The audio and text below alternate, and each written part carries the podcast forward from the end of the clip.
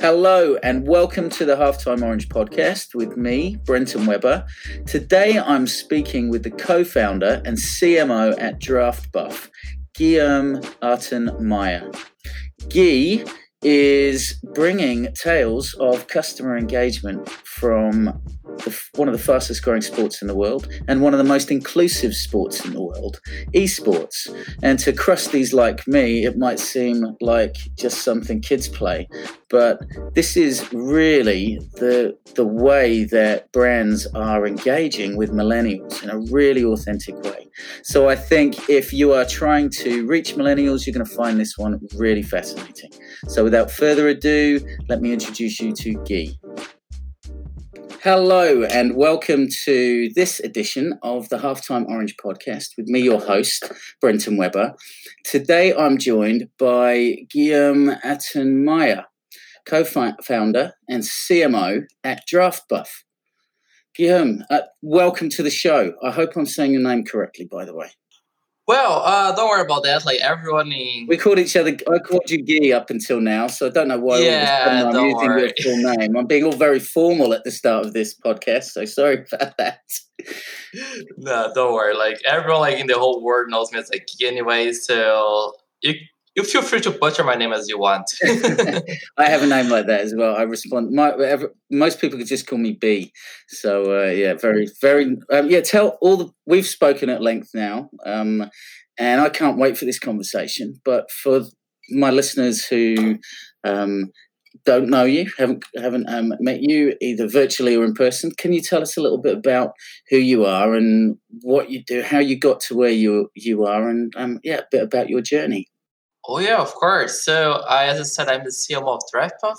Uh, we are like a fantasy, uh, like a social fantasy platform for esports. Uh, so like pretty much like you know uh, a platform that focuses on bringing a social experience throughout fantasy esports uh, for all esports fans in the world.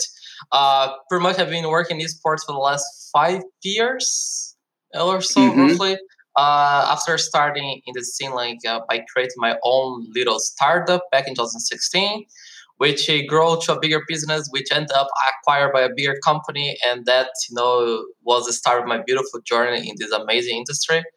Uh, personally i am from brazil i was born in brazil but i also have this german citizenship so i also lived in germany for 10 years and since last year i'm living in south korea which makes me you know yeah very interesting global experience across three continents. And it's very like very fortunate because south korea is obviously the center and the capital of worldwide esports. So you know if you work in esports there's few places you're better off to uh, off to be than korea. Uh, yeah the industry here is exceptional it's big uh, it's super developed like seen for the last 20 years so. So being here in the center seeing everything happen even like in a COVID ridden year, uh, has been like a, a, a truly unique experience. Well, you, But yeah. you handled it very well in South Korea.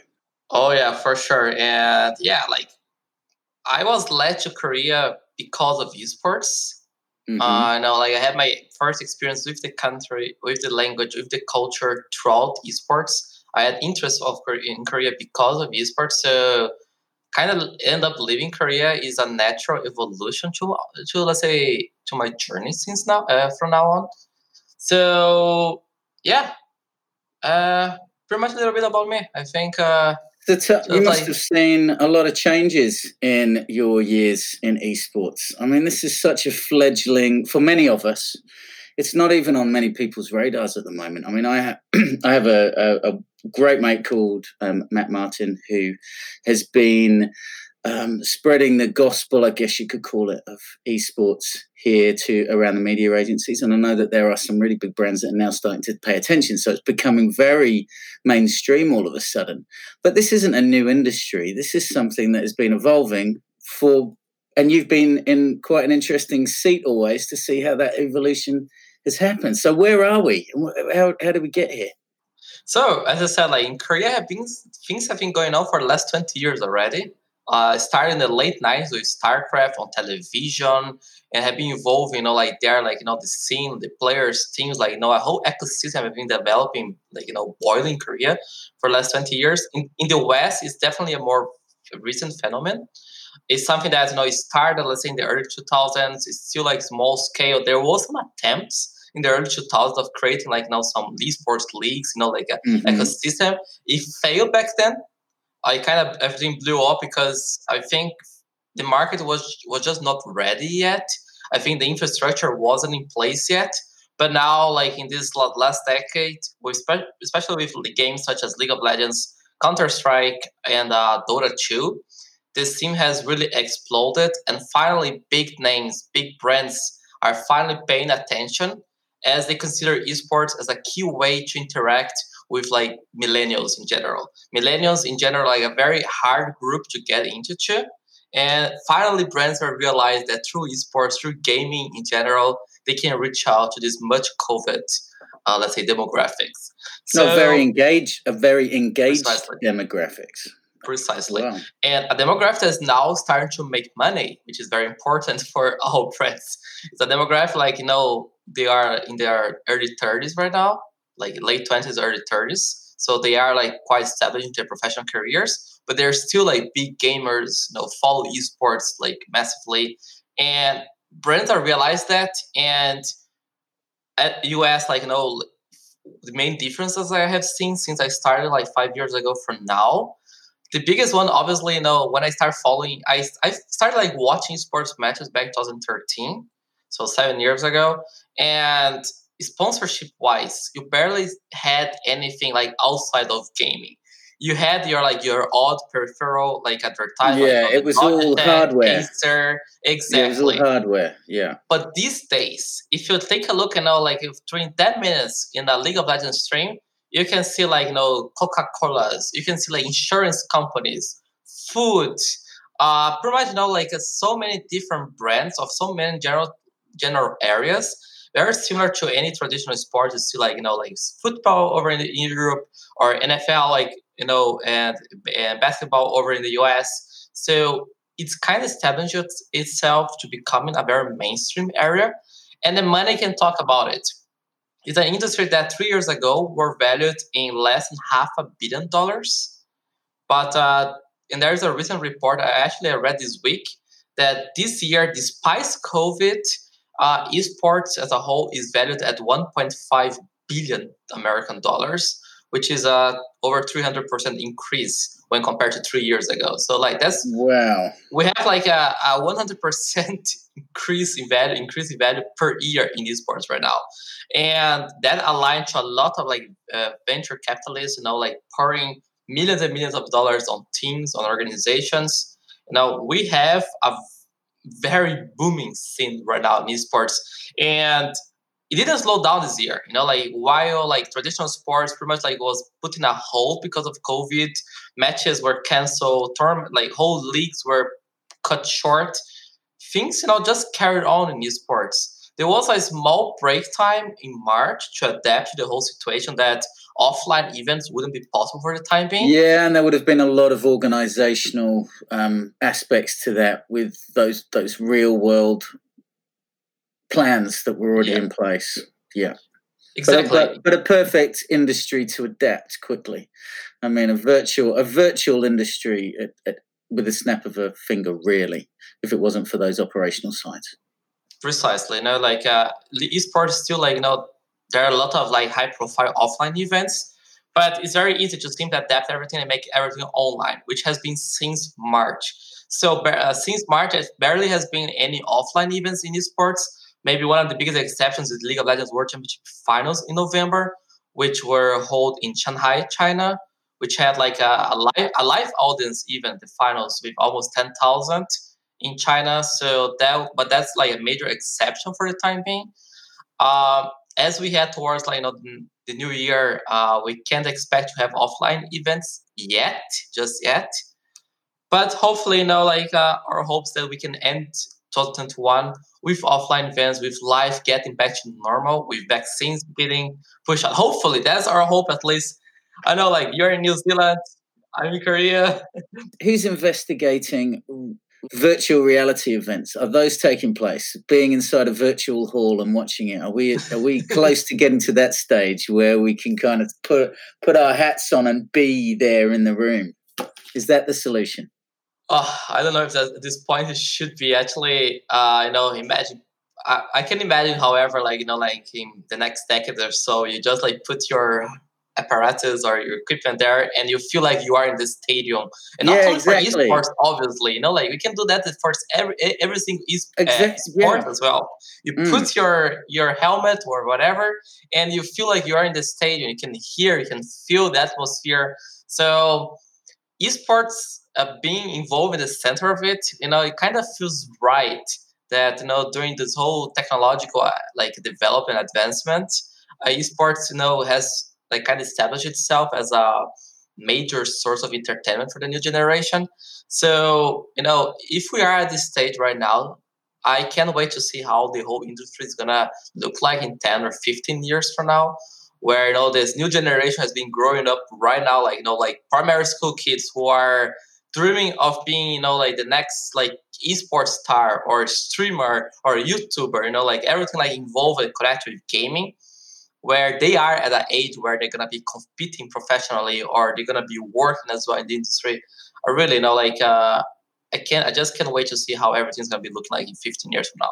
I have think you got uh, any? Have you got any veteran players yet? Like play, you know, like older players that are just you know kicking, Yeah. still kicking youngsters' asses. there there are like some uh, like of course like not the majority like you know they are like the minority in some cases uh so personally i'm 29 so i you know for esports standards like i'm pretty much a boomer uh you know like uh, i i feel like i feel that sometimes I yeah, follow I follow League of Legends and I'm massively I'm a huge League of Legends fans.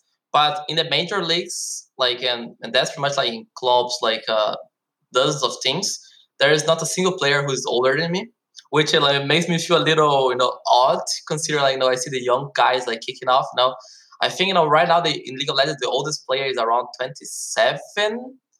I think you know like there was like one of the best American players just retired last week and he's like, you know, 27, 28 and we we see a lot of like late teenagers you know like starting career like 17 18 so in league of legends i say the average is rather you know young like rather like around 21 22 even a little lower perhaps uh, in other games such as counter-strike has been around for 20 years literally.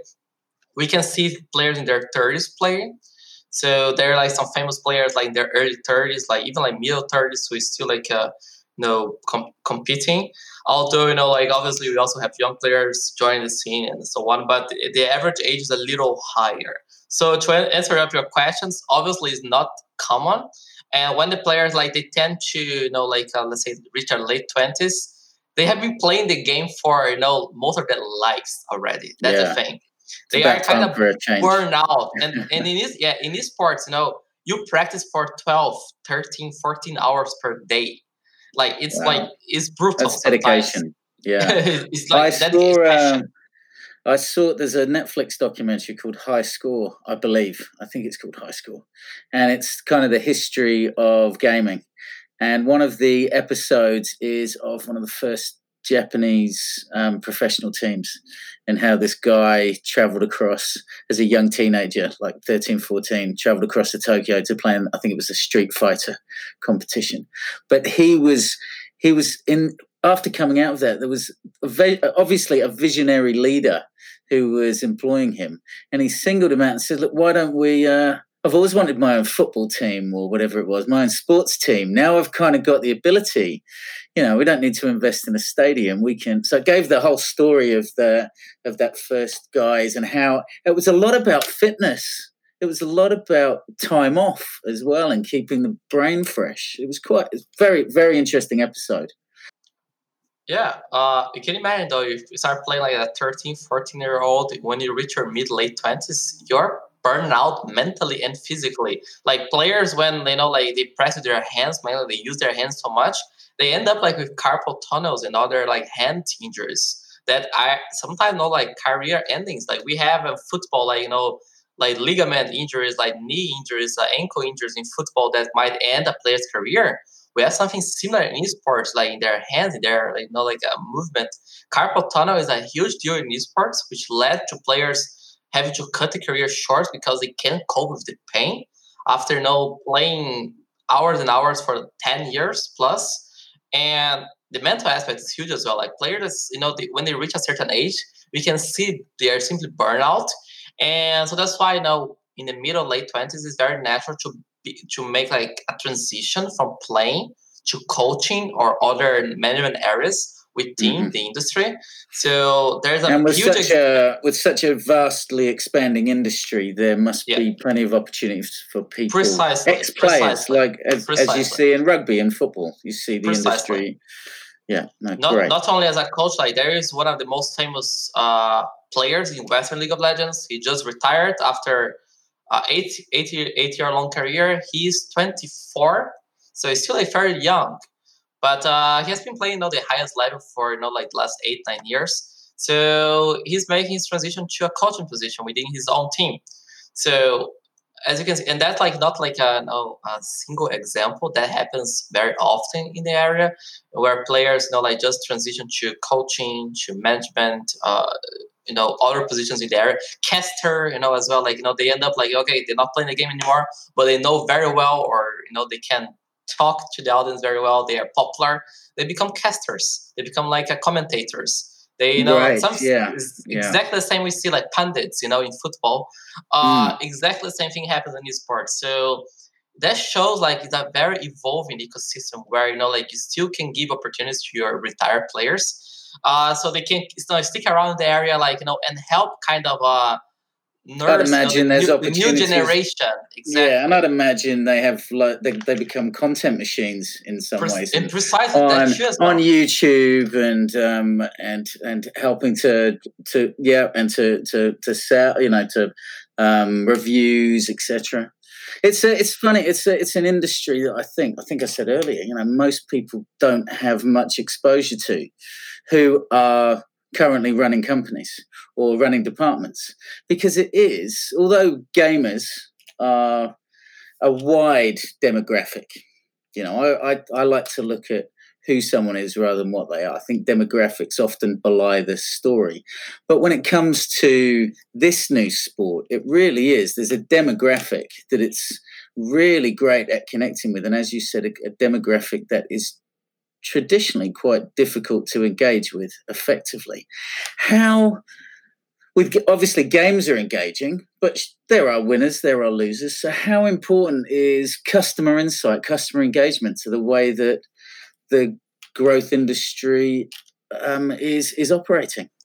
Well, in one word to define that is vital for you know like if you want to do anything in the sports uh, as I said, like you know, millennials per definition, they are like I'm one millennial, so I know very well. We are a hard, tough, you know, hard group to get access into.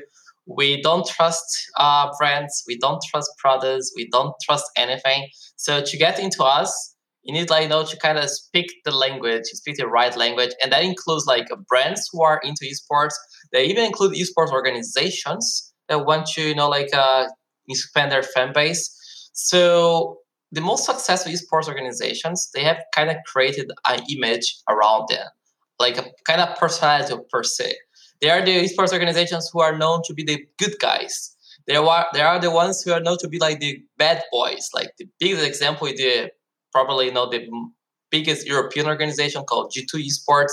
They are let's say very known for their trash talk and they are like very cocky personality on social media but you know they made themselves a brand out of it and they are extremely popular because of that.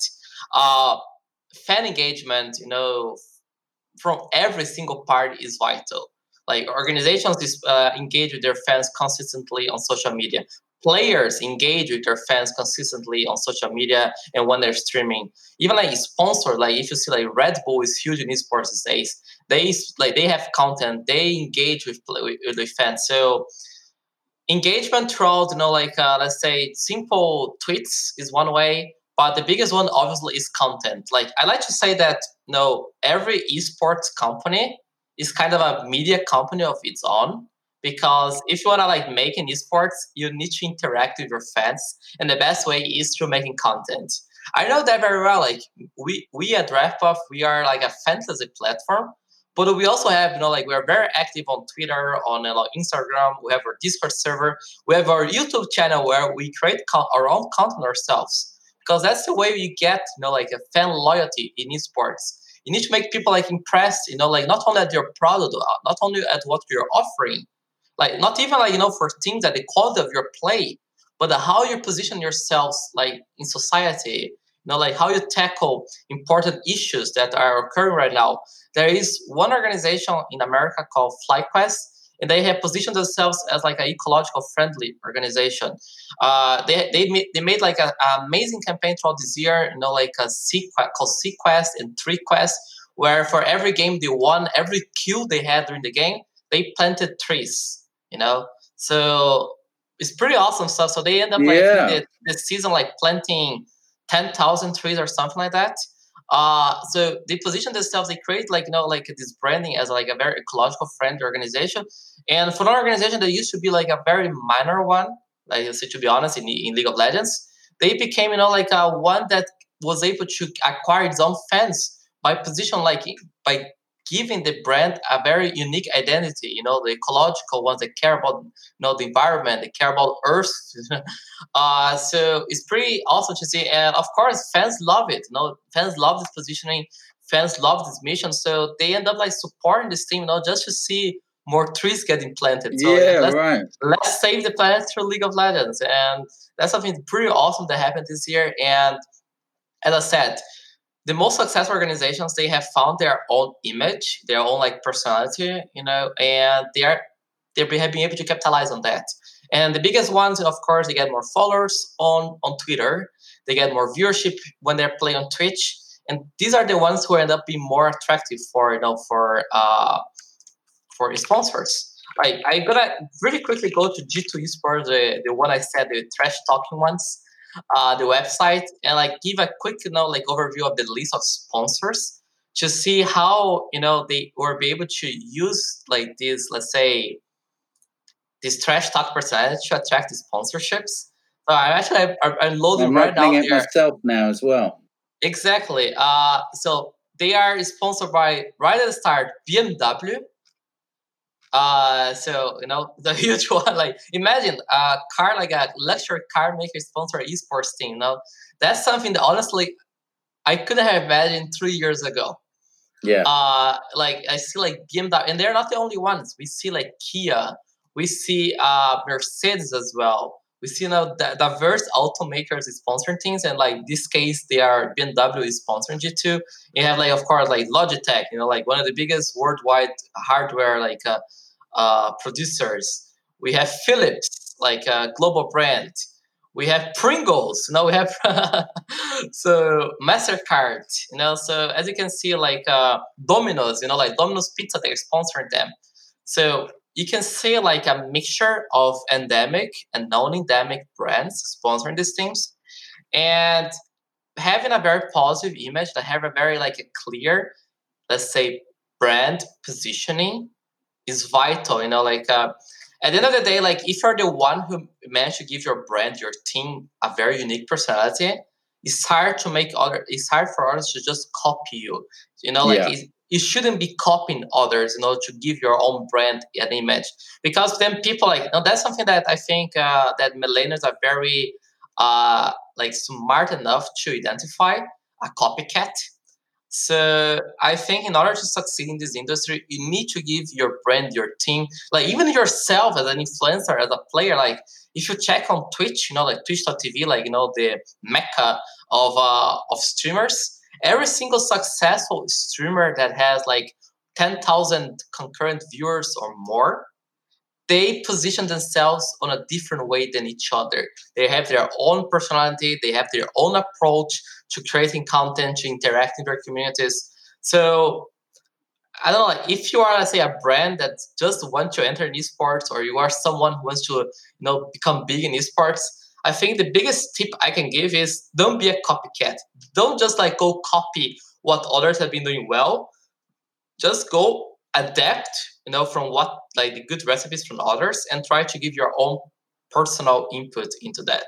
I think that's the only way you can succeed. So another example, of course, us at DraftBuff, uh, that's what we have been uh, trying to do for this last year, uh, during this past year. You know, in, uh, position ourselves as very friendly, you know, like very user friendly, newbie friendly, like fantasy platform, very you know social engaging. You know, focus more on community building, focus on friendly, focus on now people help each other. That's our image. Or, or position ourselves as very like you know friendly, where people can just join for a chat. You know, like uh, talk about games, talk about esports why you know like uh, talk about fantasy in general like the concept of fantasy is in my opinion a very social one and you can see that in america like fantasy football over in the us you know like people join for their nfl fantasy leagues every season you know they talk with their friends you know like they decide which player they're gonna draft so that's kind of the image we're gonna bring as well in esports you know for for the biggest esports titles. So overall like guess we are finding our positioning as a brand and that's like you know the most successful esports teams have been doing the same. And everyone and everyone else who is willing to do so they they have a higher chance to become successful in this industry. Well every if everybody it's it's a race for people's attention, isn't it? Precisely, and, and engagement, precisely. and you, and when people are engaging in a meaningful way, or what's perceived as a meaningful way, it makes it difficult for all those ones trying to engage in a non-meaningful way because there's this new expectation in the community, in the in the millennials, that this is how you engage with me. So how how important is customer feedback to the industry? also another one that I would put as a vital because mm. everyone does things around what their fans, let's say in this case the customers think. They're the ones who are buying the merchandise.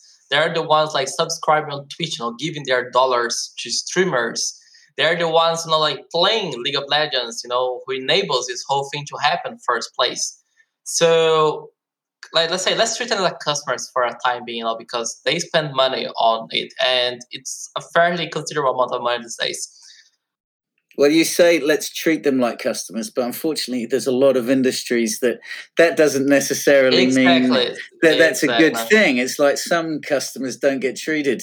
Historically, we've not necessarily been treated authentically by a lot of industries, and I, don't, I can imagine that those industries would be finding it harder and harder to engage with the millennials because of your industry and other industries that are, have realized that engagement is the way forward. So, yep. and I'd imagine that your feedback loops are, are, are, are very active.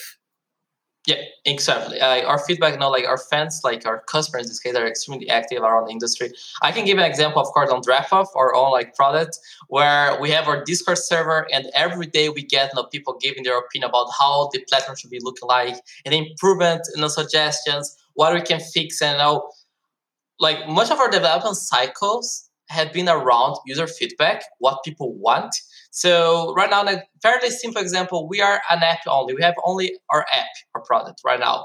But because of user feedback, we're developing a web version as well on top of it.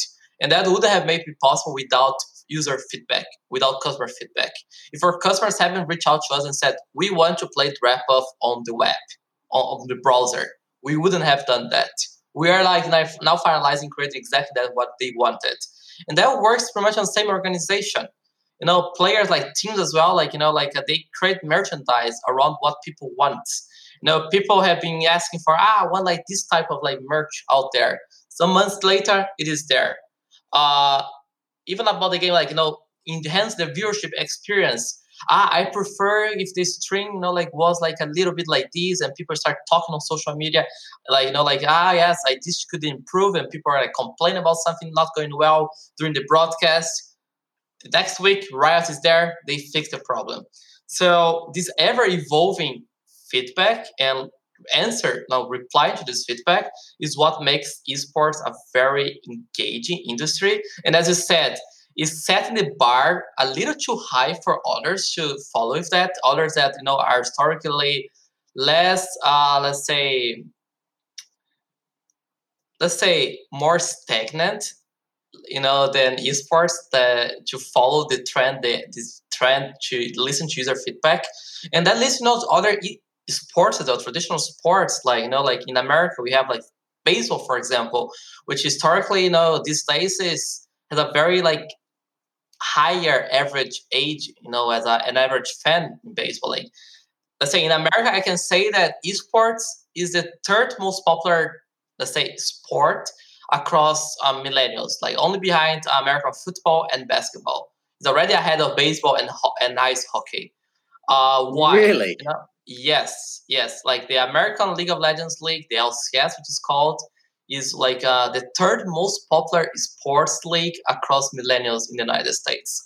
Only behind, the, only behind the NFL and the NBA, and just ahead the Major League Baseball, which uh, which shows something about the, the industry. And as I said, we are still in the booming phase. We are still in a phase where, you know, uh, things are still kind of getting established. We are getting the endemic sponsors. We are getting, you know, like the big numbers, like more money injection to grow, to fuel the entire growth.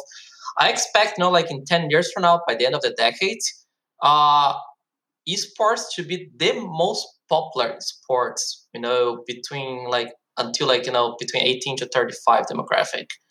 That's my, my expectations. And I think most people in the industry expect exactly the same. So that's why right now, like we are working towards that end. And I think, you know, like when the decade is over, we can see esports as big as American football or football, you know, mm. for the young people. Then, so yeah, but that wouldn't be wouldn't be possible without you know, a very like let's say a, a very insightful customer service. Let's say uh, mechanisms we can mechanism we can we, we can say that where organizations, everyone in the industry listen very carefully to what people are talking about on their social media, on forums, like, you know, Reddit and so on. They are crucial to acquire, like, you know, like feedback, you know. If you go, like, there is like thousands of communities, you know, League of Legends community is huge already. There are almost 5 million people on the on the League of Legends Reddit community, and they give their feedback about dozens of subjects every day if you're positive brand, as well as negative. Oh, especially negative. but a positive as well. Oh, a positive I, as well, obviously. Yeah, like obviously. the insights, how how things can be evolved and how things exactly. can get better. Because with those sorts of insights, we know the directions that our companies have to kind of move towards. I mean, how how important was customer insight into um, DraftBuff? Well, for us, as I said, like also also super crucial. As like right now, we like we released our app in November last year, and if you if you had a chance to take a look in the app in January from what it looks now, it's an entirely different product. And it was molded and evolved through customer feedback, like through our what our customers said they want to have in a platform. And that and that's the way we find out not to keep evolving, to keep like people interacting with us. You know, like if we start like just ignoring our customers, just doing the way we want it, we have lost a lot of our customers. Like people just like wouldn't be sticking around if like uh, we were not doing what people wanted. So you know, we come across like a very insightful piece of feedback from someone, and others end up agreeing. Like we have our own, let's say, forums on our Discord where people give feedback, where people talk, and one user gives a feedback about certain subject, and the other users start like giving their input and start talking about it. We collect the whole information we collect feedback we do a, like we do a lot of like surveys as well. We send like every two months pretty much we send servers to our users asking questions. How can we improve this? What do you want to see next year? How you know small details even like how this small part of the app can be improved. And based on the feedback we get we make our own let's say development schedule. Uh, like the product, how the product is gonna be looking like for next year, which like is gonna be the start of 2021 season, is pretty much thanks to our customers, thanks to our fans who put their time, they're dedicated, you know, and that show their passion, you know, towards the dedication towards DraftBuff. Like, you know, and that's something I really respect. I really you know I love talking to our fans, our customers on on social media, on Twitter, on Discord, because I can see individuals who really care about their product. They really want to see us succeeding so, you know, I think that is the least we can do is give them the time, the respect, you know, like and talk to them and see, okay, like find a solution to problems they might have, be having with the platform and try, you know, to make a better product for them.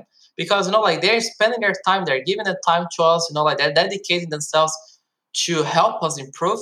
So, and that's, you know, anyone in esports, the least we can do is listen and try to come with solutions. And that's what we have been doing. And that's to be like, you know, our product for next year, like a product that was like built in, corpora- in cooperation with our most loyal users. And that's the product we're gonna be presenting for the community in January. And that's the one we're gonna hopefully, you know, have a lot of success with. Like I can't wait, you know, like to release, you know, like a web version wrap up or changes to some of our game modes, like everything based on user feedback.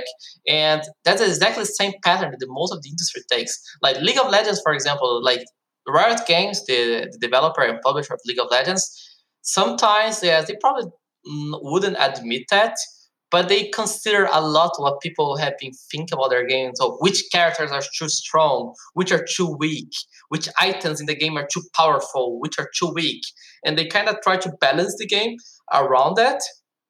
Uh, organizations exactly the same, like based on what like people are thinking about their teams on social media, they try to you know create content around it or establish their brand around it. So everything is part, you know, like it works around what fans think. Because as I said, there's so much stuff today, so much like brands, teams, people like are fighting for like organizations in general are fighting for people's attention.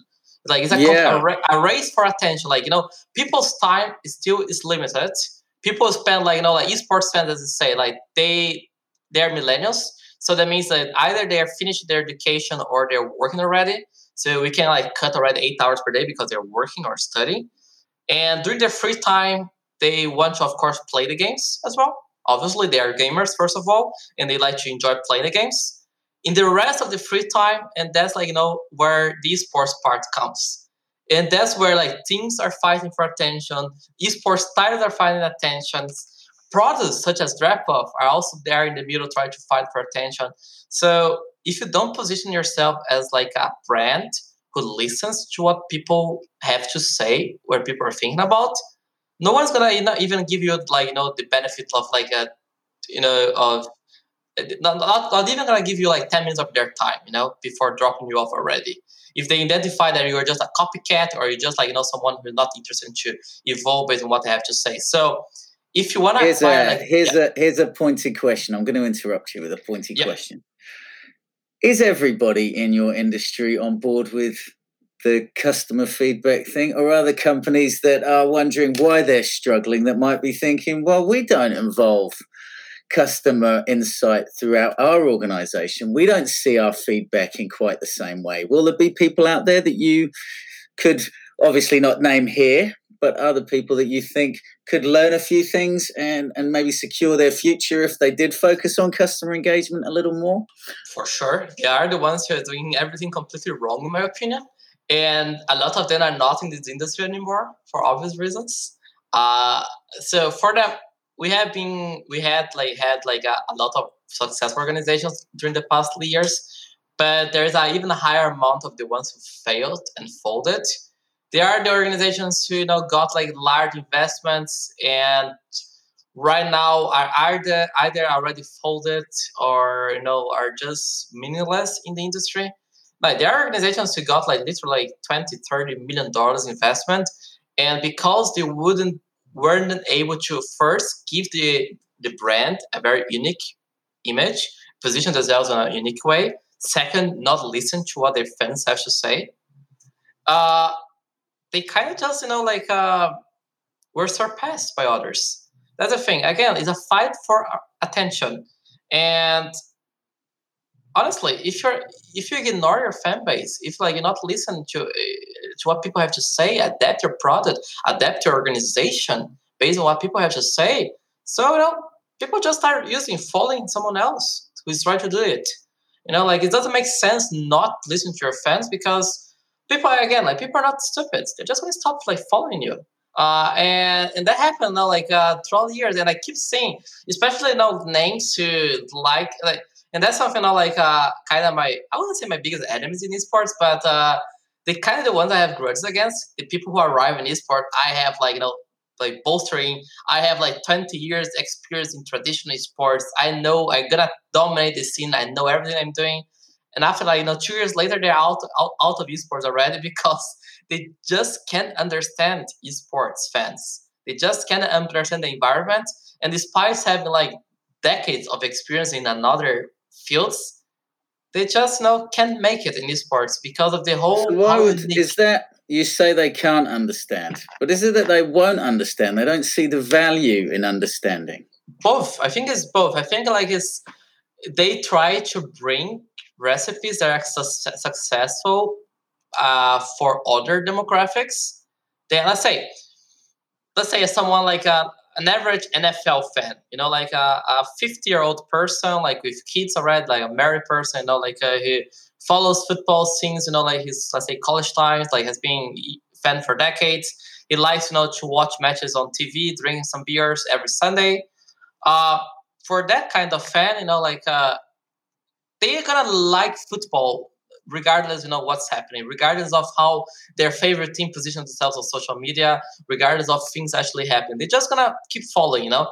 They just want quality in their team. They just wanna you know like their team to perform well and that's gonna like if his team's doing well it's gonna increase the likelihood this person's gonna buy merchandise it's gonna you know like uh, buy television plans to watch uh, their matches you know regardless of what what's happening like on social media how their team is interacting with fans that person's gonna keep watching. With yeah, millennials, however, yeah, right. There'll be a lot of there'll be a lot of people in esports that are, are non precisely non non-partisan that it is much exactly. more about the, the, the the joy of the sport let's call it exactly but in esports it's not only about the joy but about giving your your brand a mission a position as i said uh, position yourself as something unique in the scenes and interact with your fans so, like, I have been seeing a lot on social media, you know, like uh, let's say a brand uh, who interacts a lot with their with their fans or wanna be fans even. You know, and people like a couple months later reply, "Ah, I became a fan of you because you interacted with me like three months ago. You replied to my tweet three months ago, uh, and that's why I became a fan of your team." Literally, because you know the team replied to their tweet, for example, for you know some random subject. There was someone in the customer service, like you know the social media team for one of the things, replied to the tweet, and they became a fan because of that. Simple enough, you know. Uh, because another thing we don't consider like compared to traditional sports is that there is like a, a very geographical alignment to which team you end up choosing for. You know, like uh, let's say in sports, you have like your your hometown team let's say uh, like uh, in Germany, for example, I live like nearby Leverkusen. So I'm a Bayer Leverkusen fan. I am I was born in Brazil in my city. I also follow my local football team, and that's pretty much the same in all traditional sports titles. In esports, however, is mm, like the geographical constraints kind of don't exist. So the organization might be based, let's say, based in Berlin, for example, but it has fans across Europe, it has fans in America, it has fans in Asia. The organization is based in the US in Los Angeles. It also has fans in Europe and vice versa. The like Seoul organization, like Korean organization, has fans worldwide. So let's say local, like you know, say local, you know, for all for all yeah. companies in other industries, please, you know, maybe maybe just rewind um, a few minutes and listen to what Gui's saying and replace the word fans with customers.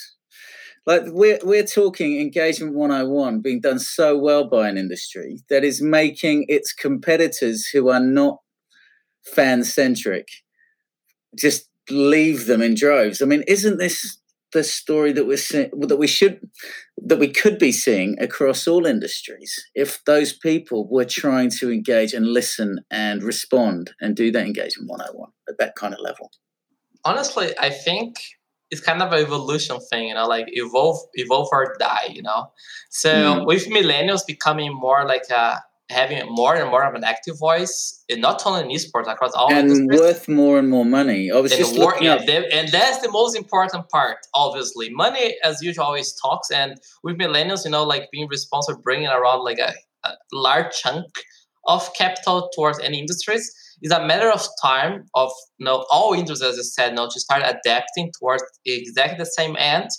and we start seeing like you know more, let's say, interactive brands across all industries. Because I think at the end of the day, the ones who are able to recognize that first and adapt their, let's say, customer service, you know, at becoming like a more interactive brand, are the ones who are gonna come off ahead when compared to the others who just keep doing what they are doing. You know, like uh, there's a reason why let's say block blockbuster is not around anymore. You know, like uh, of course it wasn't about like customer service in this case. It was about like not identify like a trend industry like general trends. But uh, regarding customer service and fan interaction in the way, uh, in 10, 20 years from now, the one's gonna be like, you know, like above the others is gonna be the ones gonna be have invested heavily on providing a very, let's say, a, very close relationship with their customers. They're gonna be the ones who, you know, like uh, listen to what people have to say, apply customers' feedback. I think those are the ones gonna end up like succeeding in this in any space, not only in esports. So yeah, I mean, I, I have a lot of contacts in the media world, and I hope they're all listening because if they want a future, they have to find a way to really engage with millennials.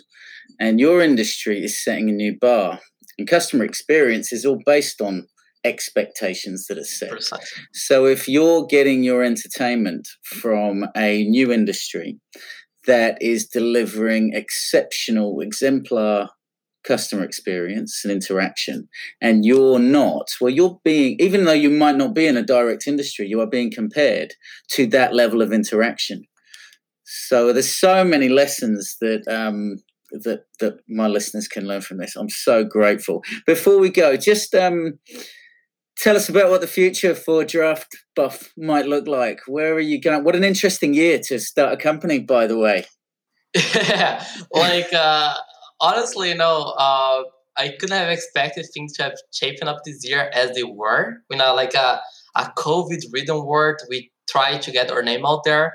But again, luckily, we are an esports platform, fantasy platform. So we have been able to not only to survive, but to thrive during this year. And, you know, like, uh, thanks for like I would like to know to thanks all our customer or fans in this case, you know, like to have been helping so much and providing such insightful feedback that's gonna help me shaping so up it, the, yeah. for those of us that don't know much about the fantasy world. So is it is it kind of like um I'm trying to trying to compare it to something that my read like baseball cards, is it that kind of thing? You know, I think it's more like compared to fantasy football in the US. You know, like oh, uh, like, dra- like, like right. Okay, so I'm sorry, yeah, my my, read, exactly. my listeners probably think that I'm a moron because yeah, fantasy sports. So so that's the right.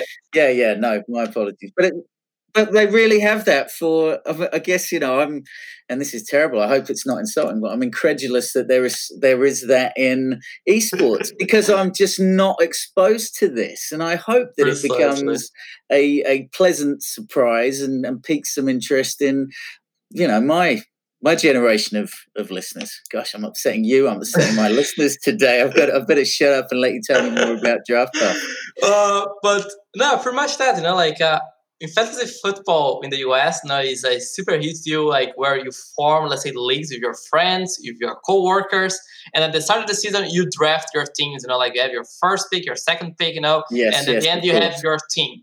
DraftBuff is exactly the same, but for esports, for different esports titles. Like let's say for League of Legends, like the season's gonna start, you pick up your friends together, uh, you create a league and you draft, you know, like your your favorite players into your own team, and you play against your friends throughout the season. It's exactly the same, you know, the same concept as we have in fantasy football in America, fantasy Premier League over in the UK, for example, is a huge one as well. Uh, right, I'm seeing this in FIFA, like exactly. in the latest in the latest Ultimate um, update um, in in FIFA 21 there's this you choose which of the teams that you're going to follow and depending on who does better that week the more extra points the more get. extra points you get. It's kind well, of like giving away my geeky gameness here. Precisely. And and that's no that's a recipe we took from traditional sports. Now that fantasy mm. is something that people are very interested in about. You know like fantasy like the very successful product in sports. yes. And we're bringing this to esports you know like uh, honestly, you know, like the way we we we see our brand is that there are not other brands that uh, present a product similar to ours in esports. That you know, like you can put your friends together. Okay, let's you know, let's invite like five, six, seven, eight friends. Let's put together a league for next season, and then we start drafting our players, and then we play throughout the season. And then, like you know, we trash talk each other. You know, like have some fun throughout the season. Who is the one who, who knows the most? No, so the you know it's pretty much the same as traditional sports, just you know, like with the touch in these sports, but with the extra touch that we actually listen to what people have to say in order to you know like build our product based on user user feedback, as I mentioned. So as I mentioned, our product has been around since November of last year. Uh, right now, like one year later, we crossed the 100,000 downloads marks over on I am iOS. Sorry, I and thought it said May of this year. My apologies. I joined the company in May of this year uh, as the right. final co-founder for the team. So I am a little more recent. Like my coworkers have been working hard since you know November, a little earlier than that, to put the product out there. And I joined, of course, the CMO in May of this year. But uh, we have been working out over the last 12 months and plus, you know, to to create the most engaging fantasy platform out there for esports fans.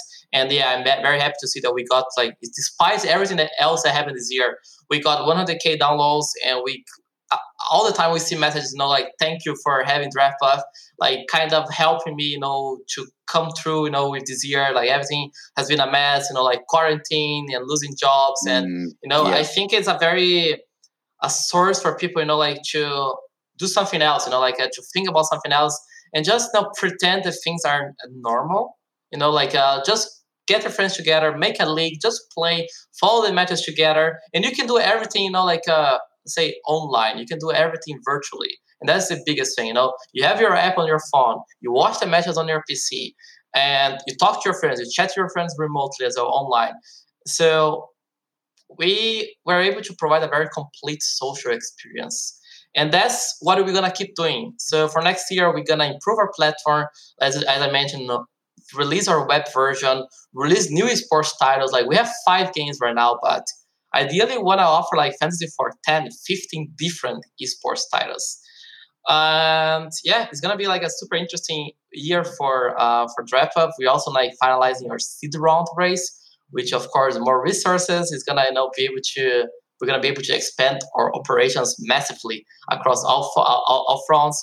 And obviously with esports being a very very international area you know like esports is as popular in america as is in as it is in europe as it is in, in Asia, especially like Korea, as I mentioned, I live here, uh, China, Latin America. So we're gonna be like localizing DraftBuff to multiple other global languages to be able, you know, like to get users from, you know, like from all corners in the world, like kind of respecting again user feedback. You know, like uh, we have been seeing people write to us like, ah, I like DraftBuff, I can speak English, but my friend can't. Can we, you know, potentially have DraftBuff in Spanish, Portuguese, Korean, Vietnamese, Chinese, French, you know, like you can add like dozens of languages there, you know, that's gonna help us getting DraftBuff to users who right now can't because of language barriers. So that's pretty much like, you know, if I had to give like a one goal for us is remove all barriers. And that includes, of course, every cultural and language barriers for everyone to be able to enjoy our product. Wonderful. Um, I love how enthusiastic uh, um, an evangelist you are about esports.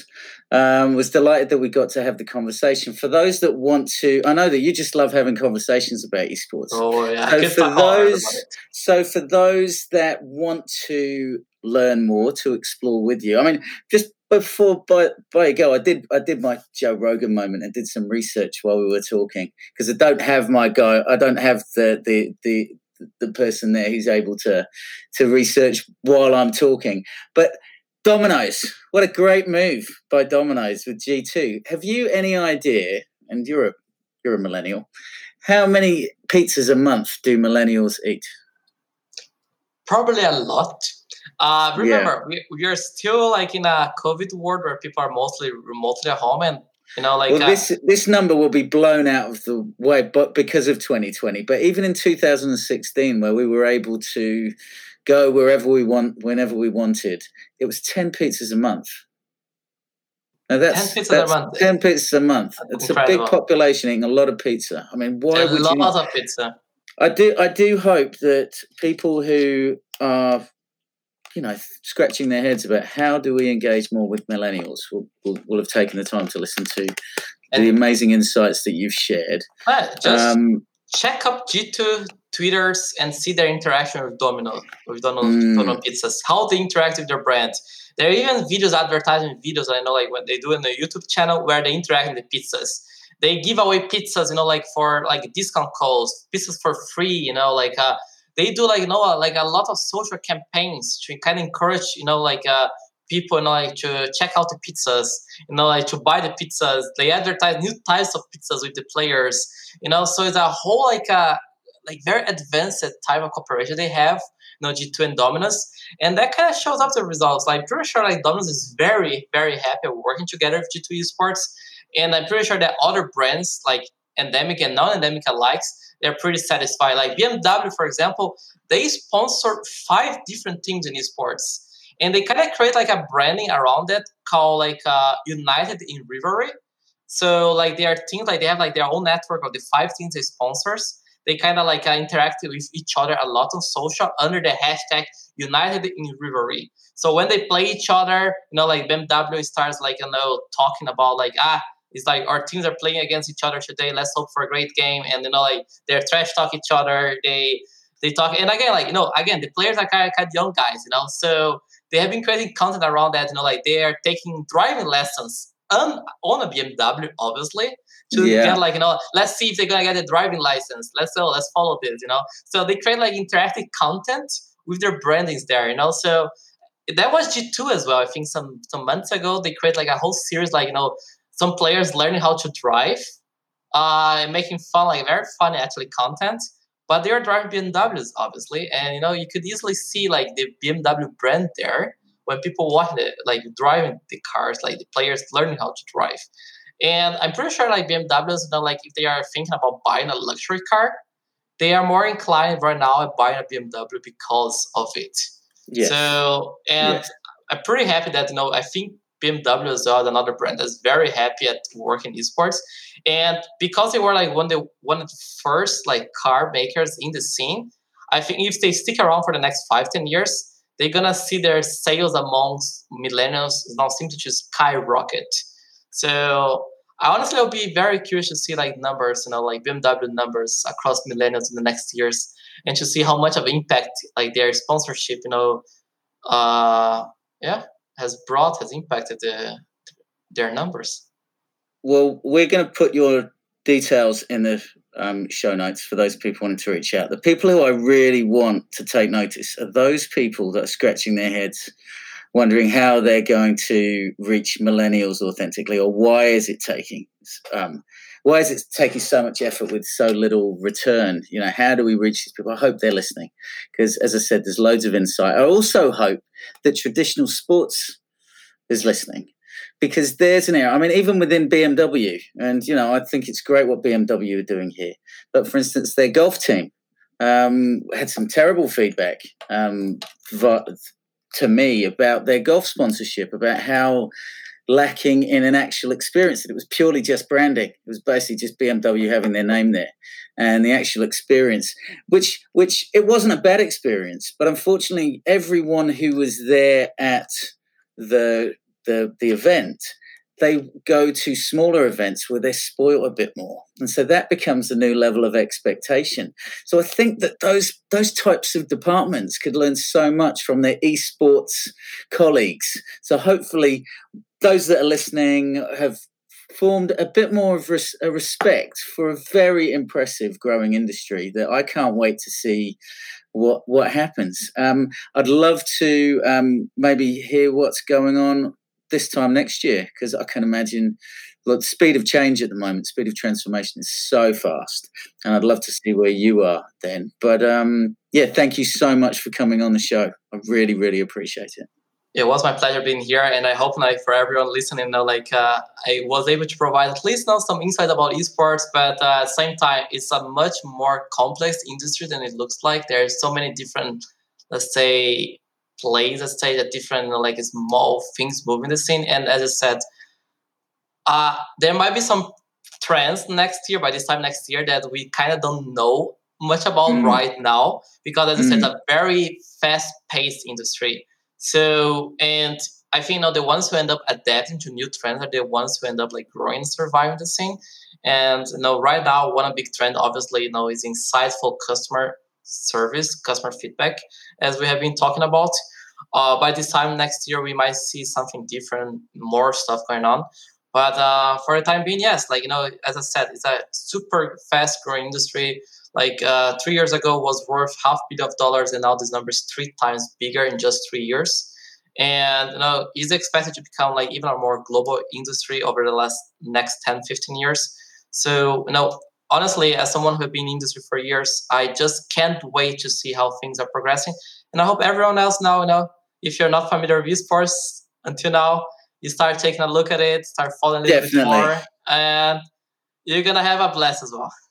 Okay, I'm looking forward to uh, you know burrowing a little bit further down the rabbit hole in the next couple of weeks. My, it's funny we talk about it's not. Uh, this is going this isn't just millennials either. I just want to want to labour that point. We've spent a lot of time talking about millennials, but this is how you're going to reach my kids this is as they grow up. This is the kind of sports that, the, the, if they're into sports, these are the digital. This, especially if the traditional sports companies continue to be so sport centric, so egocentric. You know, like most of the woes of the major sporting organisations around the world would be over overnight if they just took the time to go out there and value their fans in the same way that clearly esports are valuing their fans. So yeah, brilliant. Congratulations. Give them a hard time. Give them a run for their money. Yeah, exactly. And we'll talk again in a year. Oh yeah, it will be my pleasure to come back. If not like... before, I hope. I hope we will talk offline well before, then. I'd love you having you back on the show. My pleasure. Yeah, no, yeah. Was, was my wonderful. pleasure, and uh, yeah, it'll be my pleasure not to keep like bringing more insights about esports, but really hope to come back soon and now like give new updates about how everything has been evolving. It would be my pleasure. Mm, Thank you very much. Mm, yeah, anytime. You take it easy. Have a great rest of your day. You too. Bye bye. I'd like to take this opportunity to thank you for listening today. I hope you got some really solid value out of the conversation. If you did get some value, please consider subscribing using any of the links below. We are on all major podcast platforms. And feel free to reach out to me on LinkedIn or via our website www.halftimeorange.co.nz. Look forward to speaking with you next time.